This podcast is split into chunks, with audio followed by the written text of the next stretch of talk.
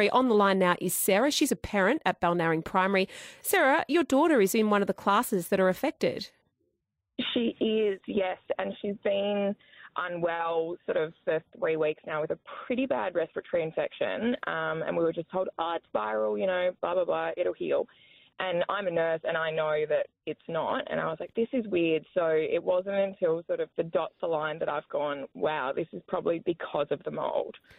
So, how many other children are affected? Because it's not just your daughter who's sick, right?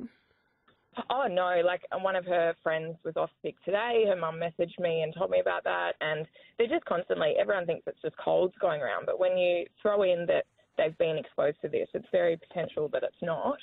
Um, but the communication from the school hasn't been particularly great, and I mean, I was told about it by my daughter, who also flagged that you know it's probably they can't tell us when it's going to get fixed because they don't have any money, and for a nine-year-old to have that understanding and have heard mm. that at school, it's concerning. It's beyond concerning, isn't it? So, what are her symptoms, um, and what are the symptoms of the other children that she's learning with? Um, I can't speak for the other children, but I know that she's just had um, very congested sinuses and an ongoing cough, and it's just very prolonged. You know, she's just lethargic and tired beyond what's normal for a little kid, and yeah, we just we incredibly run down. It's just um, unbelievable that it could get to this point, isn't it? So where's she learning? Where are they actually doing their schoolwork? Um, she's been, I mean, as you know, the blissfulness of childhood goes, she thinks it's fun to be crammed in with the grade ones or the grade twos. But I mean, that has to be impacting their learning. They're obviously not at the same level as grade twos. And, you know, now the grade twos or grade ones are being impacted when it's not even their classrooms. But she did say to me, I said, where did this all come from? Because it couldn't have just happened. She said, no, they've known about it for a while. They've been trying to fix it, but it keeps coming back. So, do we know whereabouts in the classroom? Is it in the carpet? Um, has she described to you what the classroom was like? Could you see the mold? Um, I, I couldn't see the mould. It, she has told me it's in the carpet, but I mean, in her classroom last year, they actually banned doing drum rolls with their hands on the carpet because of the plumes of dust and dirt that would come out when the kids did it. Are you serious? Um, yeah, it was, and that was very alarming to me. Um, but I think that it's an issue, you know, haven't fact checked this one, but I think a general issue is that, you know, Department of Education funding is often done, you know, depending on the zoning of the school. And because Balnarring and I know that Red Hill Primary are zoned into higher socioeconomical groups, that they receive less funding. And, you know, the struggle that the school has been going through has been pretty clear over the last few years. Um, and that's not a reflection on them. They have been trying. The teachers and the staff have, and the principals have been doing a lot to try and raise funds, but there never ever just seems to be enough. And I received an email today as well, Sarah. I'm not sure if you're aware that the principal's actually been um, moving on to another school as well. Um, yeah, it's all very hard to keep track of. Um, whether we're talking about the same principal, I don't know. But last year, the principal left to another school and then came back at the start of this year and sort of just reappeared. Um, and then, yeah, potentially could be leaving again. So it's all. So, how do you feel about the type of education that your daughters get getting, let alone her current health state?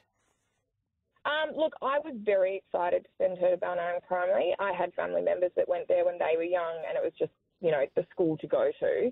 And while I'm not, you know, ready to pull her out or anything like that, the teachers are fantastic. It, I am slightly disappointed with the school as a whole just because of a few issues that's been popping up, like the cleanliness of the school. Hmm. Um, Sarah, I'll put you back to Alyssa. Appreciate that um, pretty frightening insight, saying they were banned from um, using their hands as drums on the ground because um, of the state of the carpet there. Um, Lucy is also a parent at Balnarring Primary. Hi, Lucy. Hi, Jacqui. Thank you. Um, go, you go. No, I was going to say you would have heard Sarah talking. Would you agree with what she said I then? Did.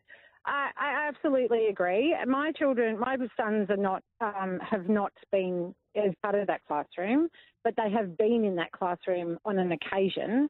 Um, and the, I think I'm pretty annoyed and disappointed in the way it's been communicated because it's just, there was a, a, a, parent came to me last week and said, what's going on with the Kirinari rooms? And I said, oh, I don't know. There were some snakes down there. And then, no, there was a message on a Facebook parent group to say that there had been mold found out in the in these rooms. And then my son came home last night and he said, I know what's going on with Kirinari. There's heaps of mold under the carpet. nah, it's just really disappointing, I think, and it's just and it's pretty diabolical from an OH&S perspective. Mm, and Lucy, have you heard like um, Sarah was saying her child, but other children at the school also getting sick from this?